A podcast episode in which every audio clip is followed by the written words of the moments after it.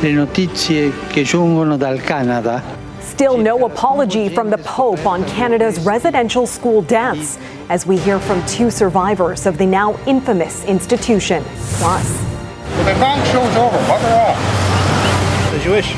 Search warrant executed at Trina Hunt's family home. The latest on the police investigation. And our biggest layer of defense will be our immunization status.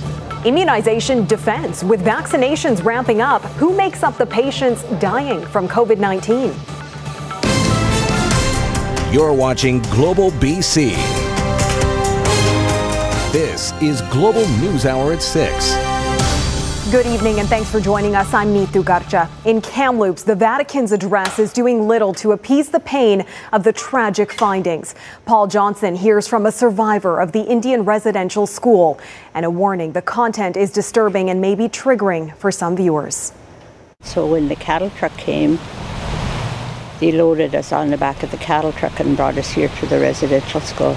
You heard that right. Cattle truck. That was how Rose Miller and her brothers were brought to the Kamloops Residential School from her traditional Shuswap territory in 1949. Stolen from their homes, she says.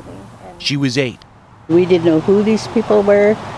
We come from a happy home in Canim Lake, and next thing we're at the school. We didn't know who these people were dressed in these black outfits. Rose's story matches countless others now revealing Canada's residential school system as a sprawling archipelago of child abuse. Designed by Ottawa and carried out by Christianity's biggest denominations. Whatever their intention, their actions too often resulted in sadistic abuse. Here's Rose's account of her public punishment after she tried to run away. All I remember was the nun pulling up her sleeves like this and jumping and hitting us on the back with that big thick strap. And I wouldn't give them the satisfaction of crying. Beyond the beatings, she endured rape, malnutrition, and ritual humiliation by the Catholics if she dared to speak her own language. On hearing that the Pope has now reacted to some of this history, here's what Rose would consider a meaningful start. He needs to come here himself and go over to that school. The Pope? Yes, he needs to be right there. He needs to see what we suffered through. In Kamloops, Paul Johnson, Global News. Doing little to achieve reconciliation here in Canada. Emad Agahi has that part of the story. These were the steps parishioners walked beside while arriving at Holy Rosary Cathedral in downtown Vancouver for Sunday Mass. The children's shoes and memorabilia that previously had been in front of the art gallery were placed here on the cathedral steps yesterday, and they are a stark reminder that we must pray and we must act. While thousands of kilometers away in St. Peter's Square, Pope Francis spoke of sorrow but stopped short of apologizing for the Catholic Church involvement in Canada's residential schools. A lot of our community, it's still fresh in their mind. It's been in their mind for a long time, but the, the last 10 days has been really hard with a lot of our survivors.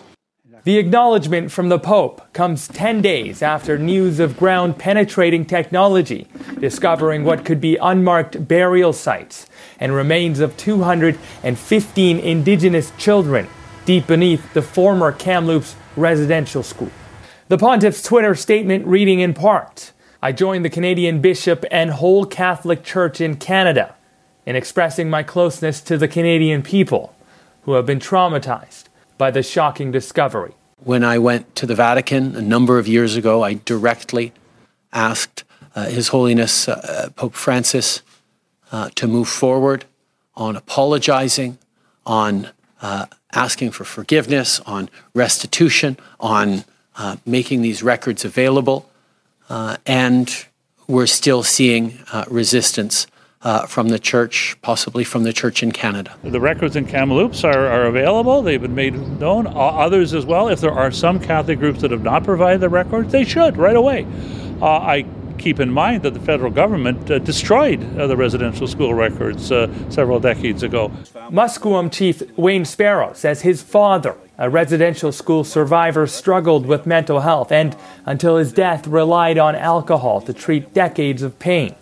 He calls the Pope's unwillingness to apologize on behalf of the Catholic Church I think, uh, I think upsetting are, and sadly predictable. Not surprised, uh, par for the course that uh, that they don't want to recognize the part that they've taken place, and they've taken a bigger part uh, by running those schools uh, than the federal government or uh, that has. And it was no surprise to me that they stopped short of an apology, and we have to just keep on it until we get what every one of those uh, children deserve, the survivors do, and the families that have lost their loved ones. Emad Agahi, Global News. And we'll hear from another survivor of the Kamloops residential school later in the broadcast. But right now, on Vancouver Island, an Anglican church in Nanaimo turned to bells to commemorate the children found in unmarked burial sites in Kamloops.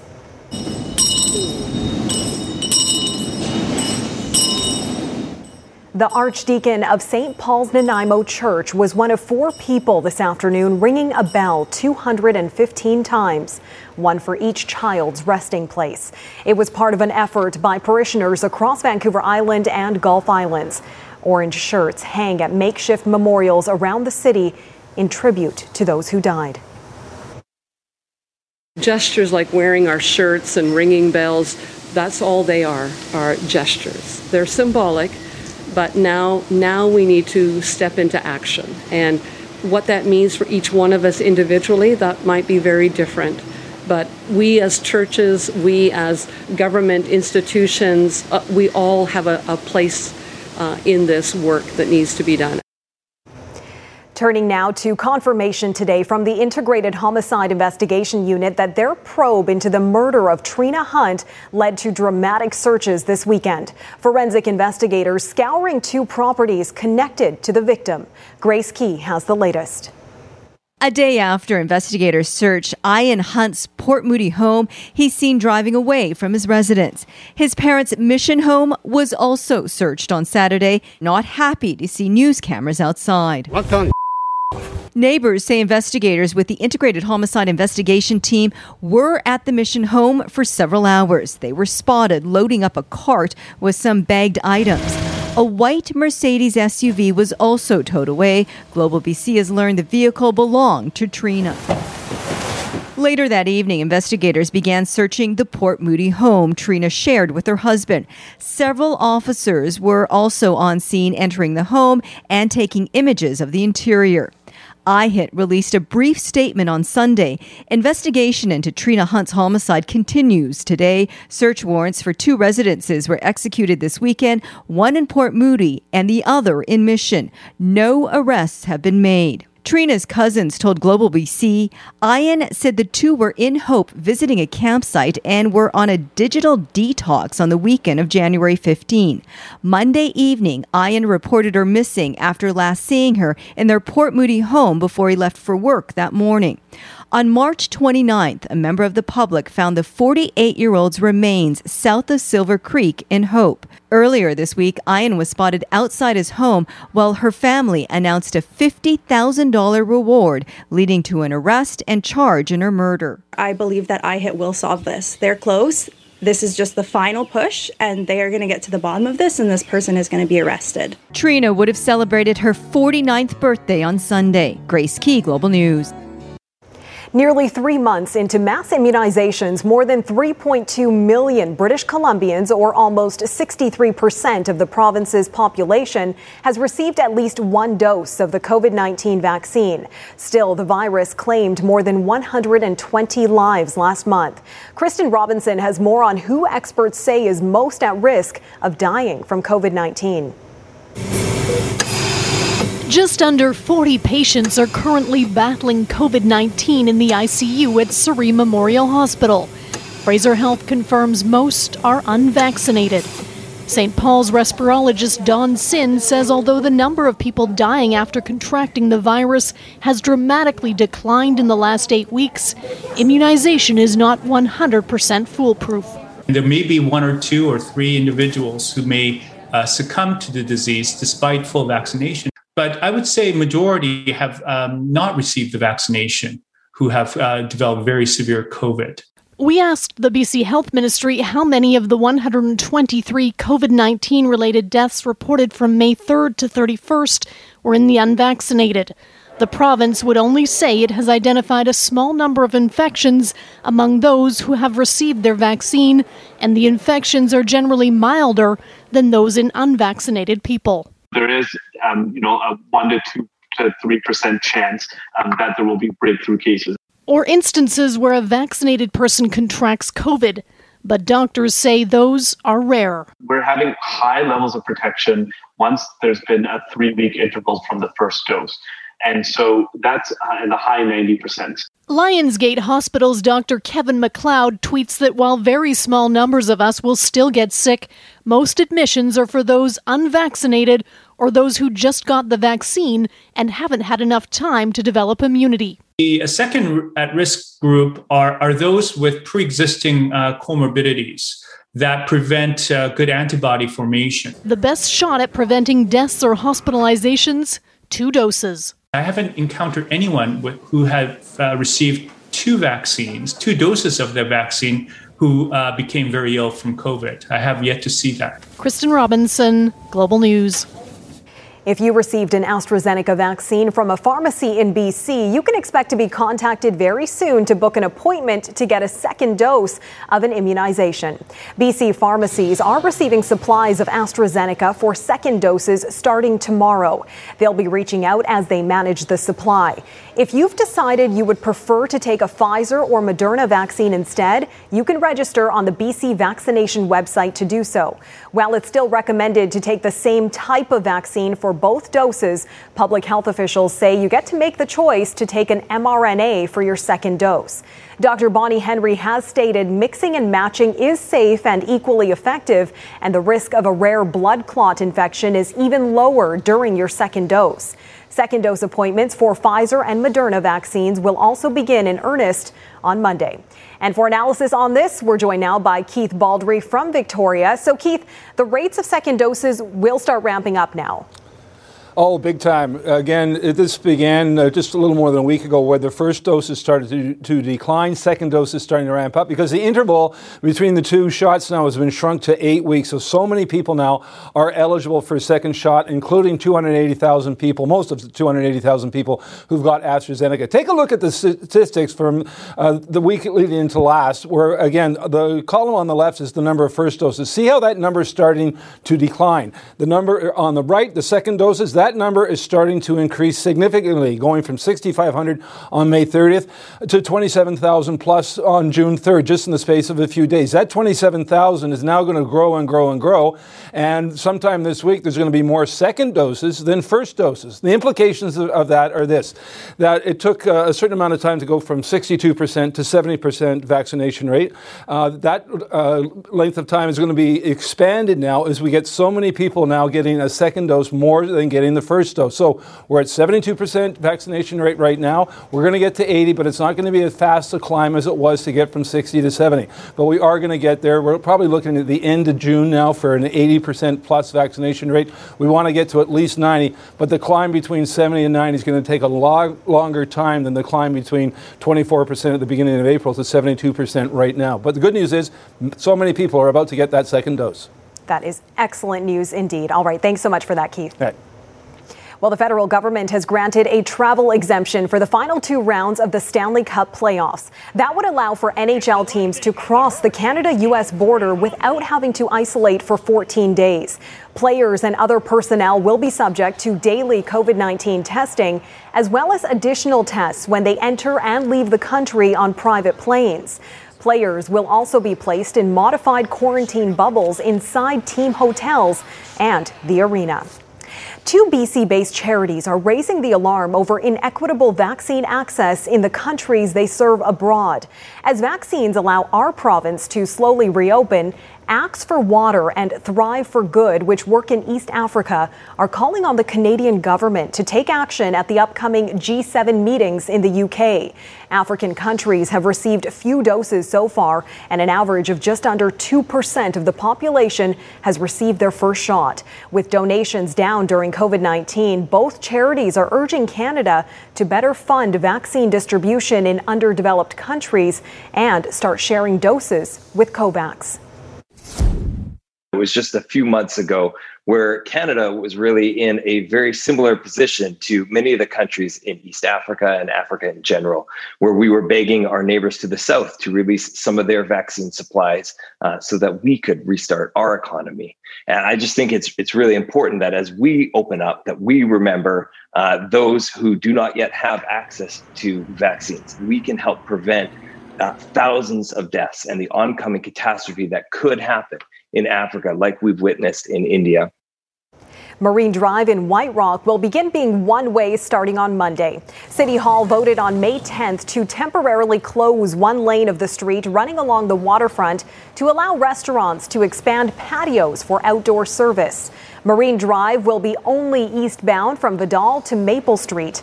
The changes are to accommodate more outdoor seating for restaurants along the popular strip.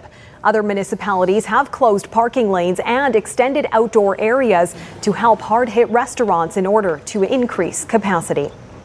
A small group of protesters gathered outside of the offices of Teal Jones in Surrey today over logging at Fairy Creek on Vancouver Island.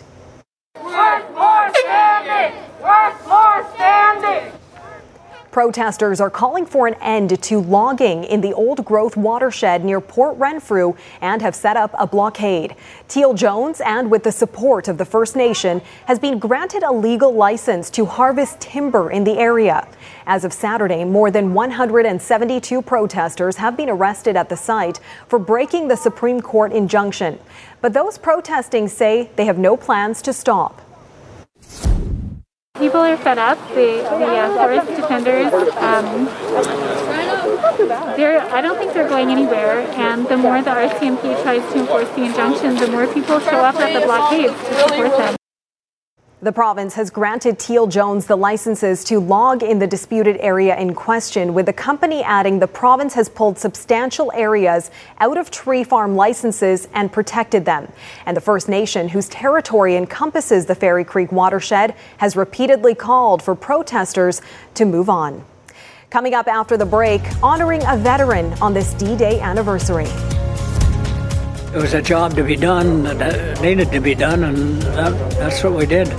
The fly past for Jack Logan as he counts down to his 100th birthday. And this former Kamloops residential school student's message to fellow survivors. Stay with us. The tragedy of the residential school system in Canada is really made up of hundreds of thousands of individual stories of children and families torn apart by institutionalized racism. And while I was reporting in Kamloops earlier this week, one survivor of the Kamloops Indian Residential School decided to tell me the story of his ordeal and his trauma, even though it re traumatized him. A warning the content of this story is disturbing and may be triggering for some viewers. When he tries to talk about the memories from more than four decades ago, it's evident how much they still haunt him. Douglas Hyson Eustache told us he wanted to open up about his experience as a student at the former Kamloops residential school after learning about the children's remains found nearby. You know, I didn't know there um, could be little kids that were buried there, and it, broke down pretty bad. I was there from 71 to 75. And I could hear my friends and that crying, getting dragged, dragged downstairs, whatever. Eustache's story is a tragic testament to the trauma tied to the country's colonial past. And the recent discovery here has reopened wounds so deep, he says he can't sleep at night.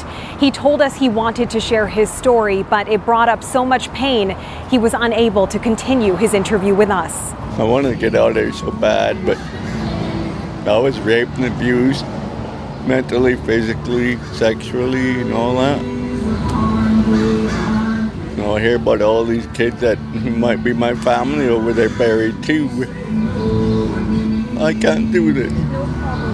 He's wearing a neck brace, he says, after being assaulted by strangers on the streets, who he says hurled racist slurs as they kicked and punched him.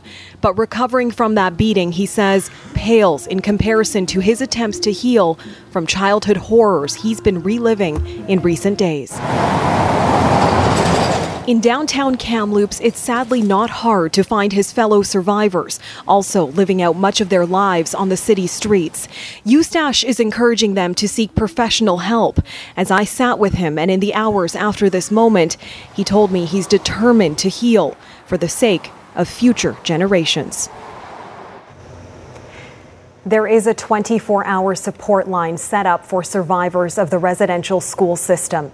If you or someone you know needs help, the number to call is 1 866 925 4419.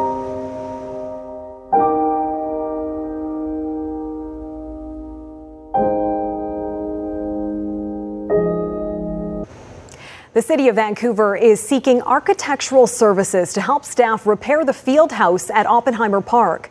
The downtown Eastside Park remains closed to the public more than a year after the province shut down a long-standing tent city as part of its COVID-19 response. The city has issued a request for proposals for mechanical, structural, and electrical consultants to help repair and renew the existing fieldhouse interior.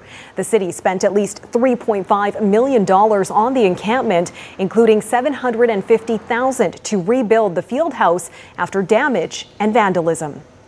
Victoria police are asking for the public's help to find a unique bicycle stolen from a young athlete. The suspect, described as a white man between 25 to 35 years old, was captured on surveillance. He's accused of stealing a black Devinci Spartan Carbon XL mountain bike worth about $10,000 from a locked storage area at a hotel in the 700 block of Douglas Street. The specialized bike belongs to a competitive rider who was staying in Victoria for a competition.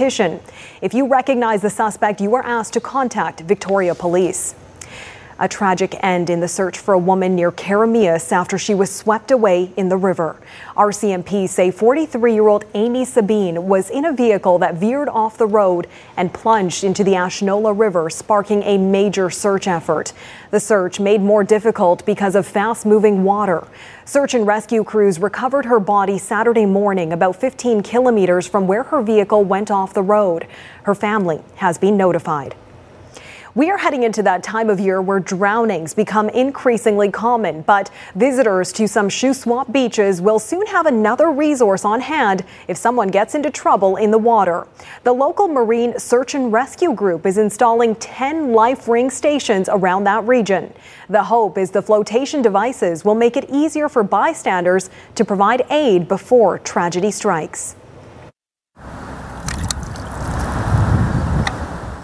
BC's interior has lots of inviting waterways.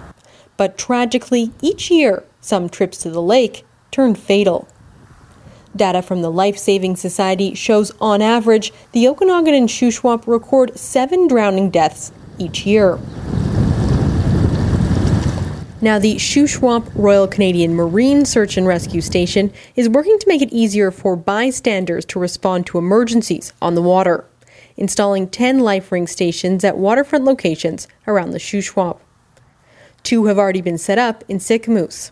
Right here at this beach, uh, kids might be in swimming, and, and if somebody got in trouble, we would throw them a life ring, and it's got a long lanyard on it so we could pull the individual back in. So it's all a matter of speed.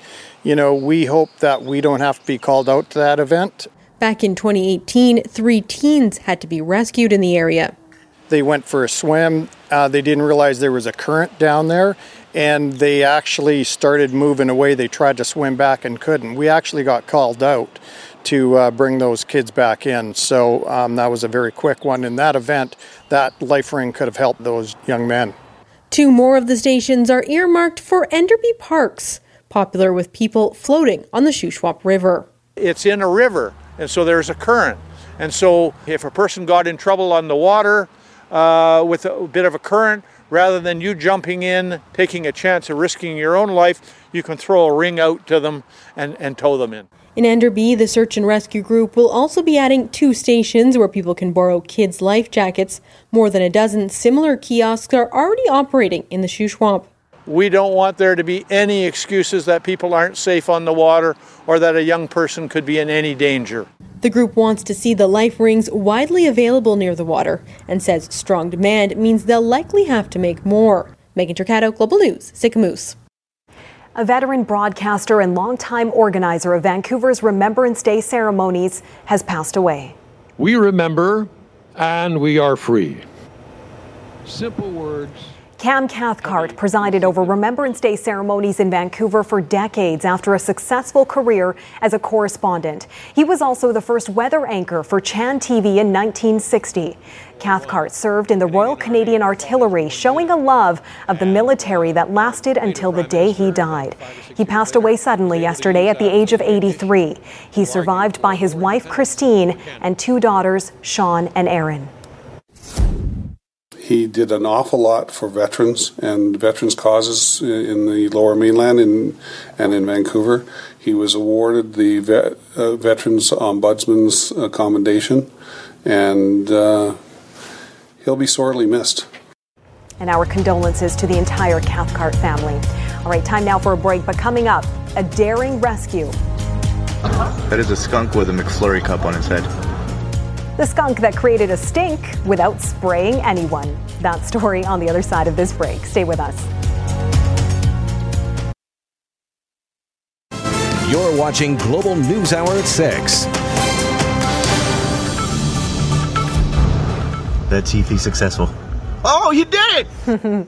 Taking law and odor to a new level. The potentially stinky save just ahead. But first, let's check in with meteorologist Yvonne Schalle for a look at our forecast. And before we get to tonight and this week, let's look back at the drama in the skies last night. Yeah, we had some active weather, a bit of a mixed bag. And if you managed to capture this, uh, this was in Vancouver. And this is one of our producers, Nick. He captured a great shot of the rainbow that was there out there last evening. And we had several shots. So gorgeous. So thank you so much, Nick, for that great shot. Now, here's a current shot of what we're looking at, and we are tracking some wet weather active, especially as we get in overnight tonight. Temperatures have been cool today, only up to 12. We're currently sitting at 11 degrees. We've got a northeasterly wind right now, and it's at about 20 kilometers per hour. So here's the moisture. We're seeing it along the island, a few spots along the Sunshine Coast. Most of the heavier precipitation just along the western edge right now, and we're starting to see it in the Fraser Valley. It is going to continue. We will see that chance for some rain, and we're also adding the risk of a thunderstorm this evening overnight, and then we'll look at a few showers just in towards the early morning hours. Good news, though, as we get in towards the afternoon,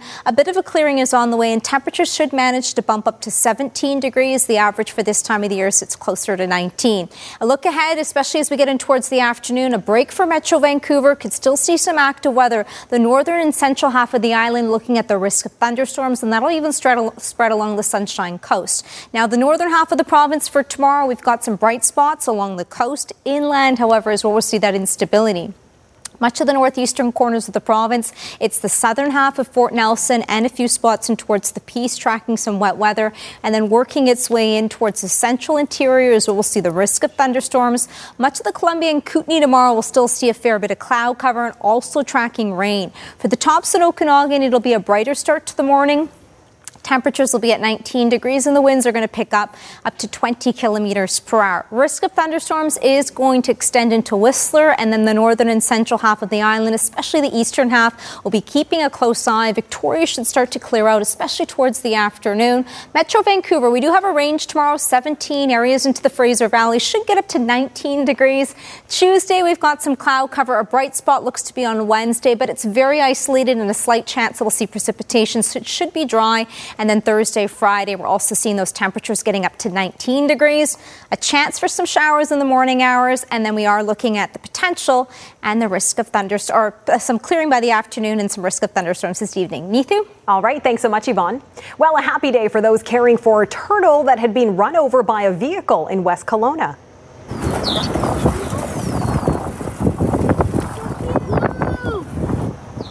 There it goes. This western painted turtle was brought into the Rose Valley Veterinary Clinic with a broken shell last week. Veterinarian Dr. Moshe Oz says that dozens of these reptiles are run over every year along Westlake Road as they migrate between ponds, unfortunately across a busy road. But in this case, the turtle recovered from its injuries and was returned back to a pond where he swam off back into its natural habitat. Good to hear. An Ontario police officer took on a notorious black and white mammal in distress and won. Peel police sharing a video with the question What do you get when a police officer and a skunk cross? Here's how the episode of Law and Odor went. Yep. That is a skunk with a McFlurry cup on his head. An officer of the month here is trying to avoid all attempts to get in sprayed. Let's see successful. Oh, you did it! he did it! he did, indeed. Constable Zamani commended by his colleagues for taking on this high risk task and helping out a furry friend in need. Reminder for everybody make sure you put your garbage in a place where animals can't get to it. No kidding. He's brave. Good thing there's social distancing right now, just in case something did happen. Would you call that common sense? Oh my God, the dad Gee, jokes are there you go. fantastic. Yeah, I know. It's part of the You gotta throw one in there. So good. I love Part of it. the description. All right, well, we'll let you describe for us what's coming up in sports, Barry. Uh, well, it's gold for Canada at the World Hockey Championships, the team that just keeps coming back. They had another comeback overtime win over the Finns. So, highlights of that. And uh, Hab fans across the country are rejoicing. The Canadiens are a game away from the conference finals. So, highlights of their win over Winnipeg as well. Exciting moment. All right, thanks so much, Barry. Also coming up, the power of music. It essentially launched my career. So for me, it had a huge impact. The arts campaign that sparked careers and social change in Vancouver.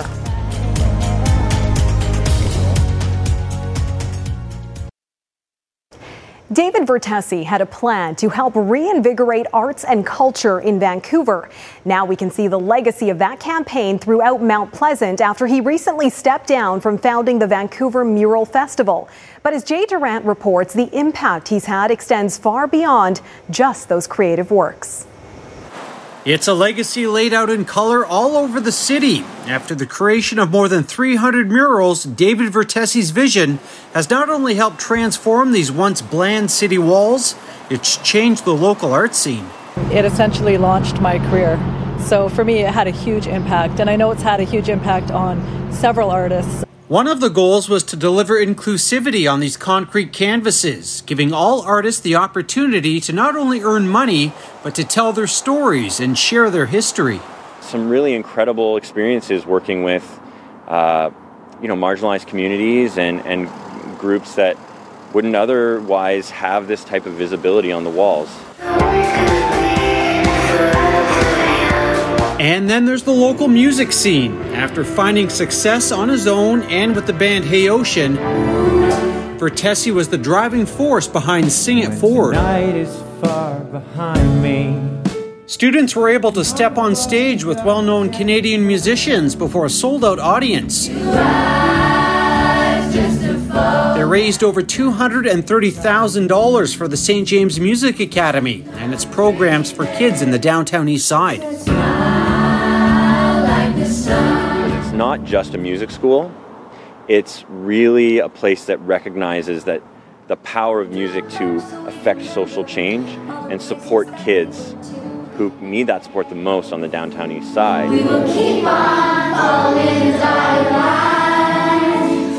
One year we had uh, a young woman, she was just so nervous to be up there with them, and she just killed it, and the crowd loved it.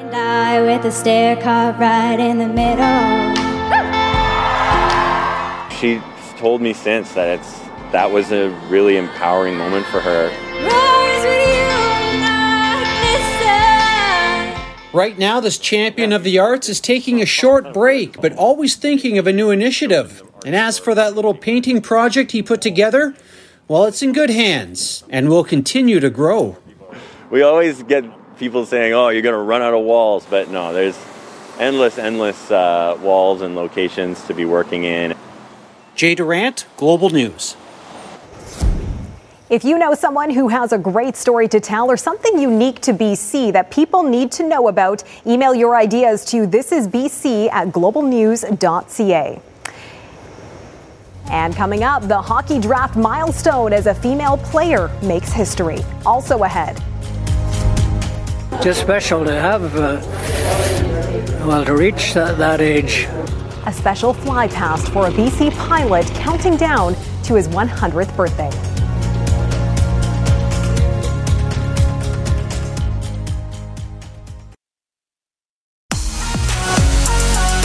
Part of Covenant House's Spring Match campaign. Support Covenant House Vancouver in their mission to provide love, shelter, and more to young people overcoming homelessness. This spring, when you donate, your gift will be matched for twice the impact in our community. Help the Coast Mental Health Foundation change the lives of people living with mental illness during their Courage to Go Further challenge. Pick a challenge that is important to you and raise critical funds to support our vulnerable neighbors. CourageToGoFurther.ca for details. For RBC, I'm Michael Newman. If you wanna know, it's on the hub. If you wanna show, it's on the hub. If you wanna go, it's on The Global BC Community Hub. Navigate your now. All right, before we get to the full sportscast with Barry, the glass ceiling has been shattered again, this time in the Ontario Hockey League. Taya Currie has made history as the first female selected in the Ontario Hockey League draft. The 16 year old goalie was snapped up by the Sarnia Sting at 267th overall. The 5'7 player last played for the Elgin Middlesex Chiefs AAA boys under 16 team. Manon Rhéaume is the only woman to play in the NHL when she played in exhibition games for the Tampa Bay Lightning in 1992 and 1993. Currie says it would be awesome to suit up for an OHL game and break more barriers, but she's also considering taking the NCAA route, as many elite female hockey players choose to do. And of course, we wish her the very best as we Mhm. welcome in Barry for a look at sports and more hockey news, Barry. Yeah, the uh, Canadian boys did it in uh, Latvia today. Thanks, Neetu. You may not have uh, recognized a lot of the names on the backs of the jerseys, but it's that Canadian logo on the front that powered Canada to one of its most unlikely gold medals ever at a World Hockey Championships. This group never gave up, even after stumbling out of the gate in the tournament to an 0 3 start, and they capped off their epic comeback with a thrilling 3 2 win over Finland in the gold medal game today in Latvia. Gerard Gallant, Team Canada head coach, really turned this group into a team over the 16 days. Canada got into penalty trouble in the first, took three minors, and as one penalty ended, Michael Ruohomaa, uh, quick move to beat Darcy Kuemper, 1 0 Finns after one. But in the second, Canada tied it on a power play. Maxime Comtois gets a fortunate bounce and jams that one in.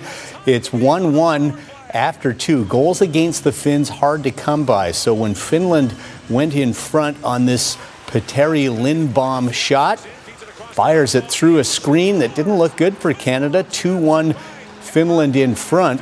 Kuemper never saw that one. But Canada gets another power play and they execute beautifully. Maxime Comtois with the between the legs back pass, and it's captain Adam Henrique who hammers it in, ties it 2 2. They need overtime to decide the gold medal. They go three on three. Finland wins the draw, but Nick Paul reads it perfectly, steals it two on one with Connor Brown, and the Ottawa Senator teammates work it to perfection. Paul delivers the golden goal. Canada comes from the back of the pack at the start of this tournament to win gold at the end. Not many people saw that coming.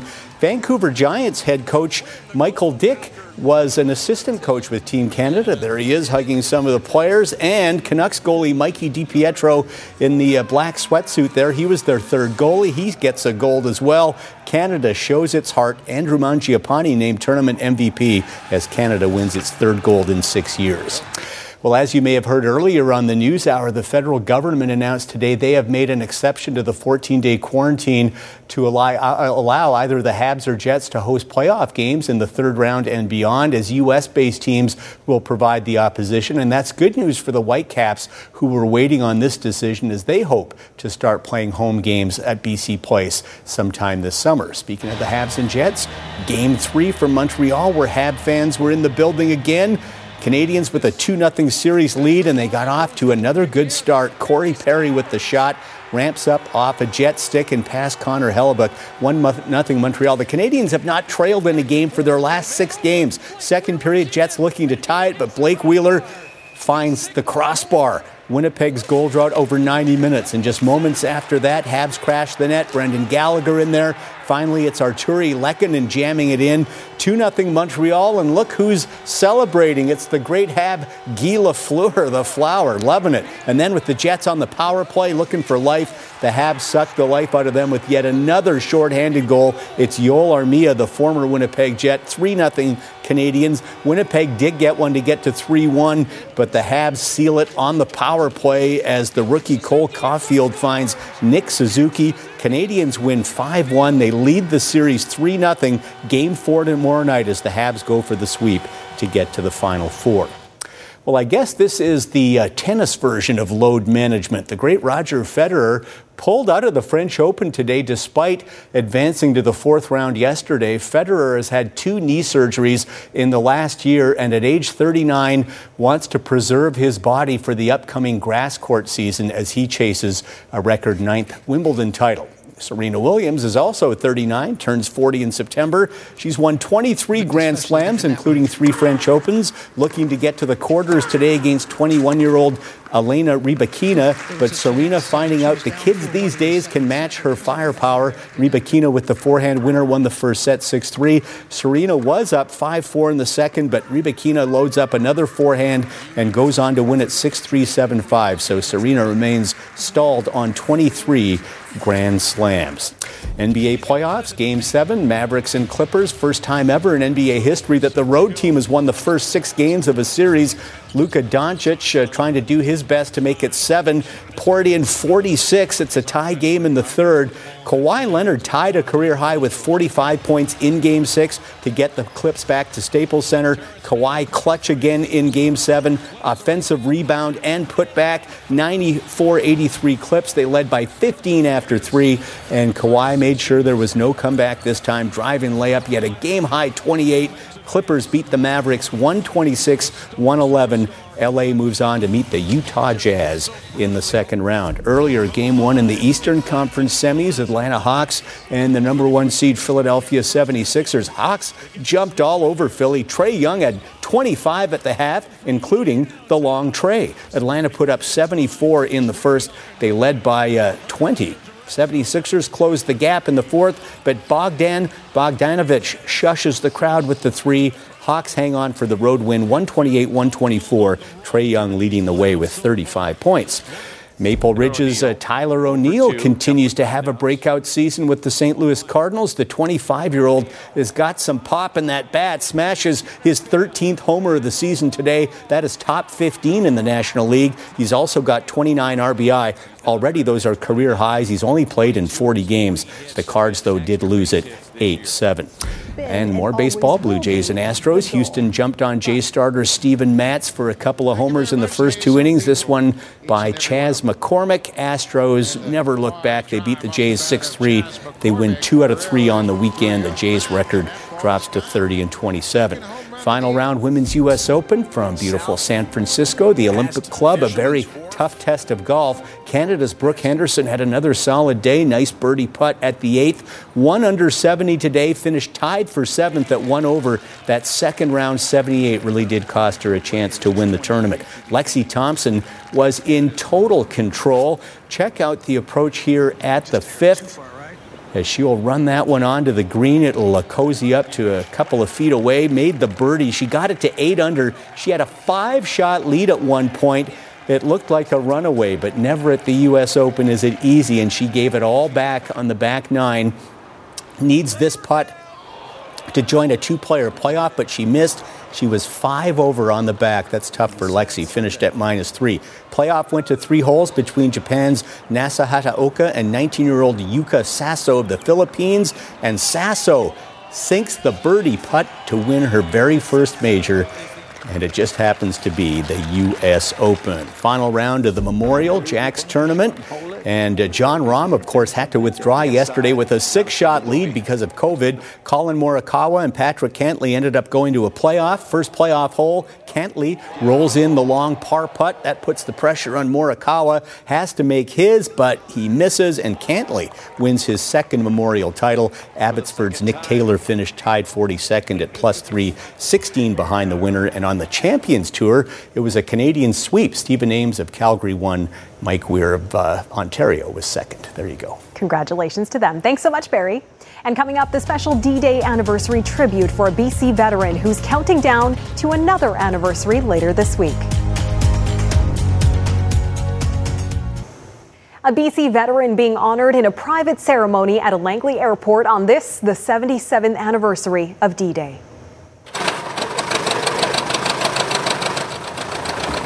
The Canadian Museum of Flight firing up its Tiger Moth biplane in honor of Jack Logan of Tsawwassen. The flypast organized to celebrate Logan's 100th birthday coming up on Wednesday. Logan flew anti submarine missions on D Day. On D Day, Logan was out hunting German U boats in the Atlantic Ocean from a base in Scotland. Ended up there at 7 in the morning, roughly. Had to sleep. Got up to have breakfast over in the mess. And of course, when we got to the mess, everybody's all excited because uh, they, they've heard that uh, the invasion had taken place that morning. Incredible memory. Happy birthday. Absolutely. And he looks incredibly Yeah. uh, young, I have to say. Yes, incredible. If I ever make it close to 100, I'd like to look like. Yeah. I'm sure you will. All right, his birthday's on Wednesday, Yvonne. What will the weather be like? Uh, so far, hoping to see some breaks, uh, but a heads up for this evening. We've got active weather and the chance for some thunderstorms. Send in your photos if you get good ones tonight. Thanks so much for joining us, everybody. Have a great night.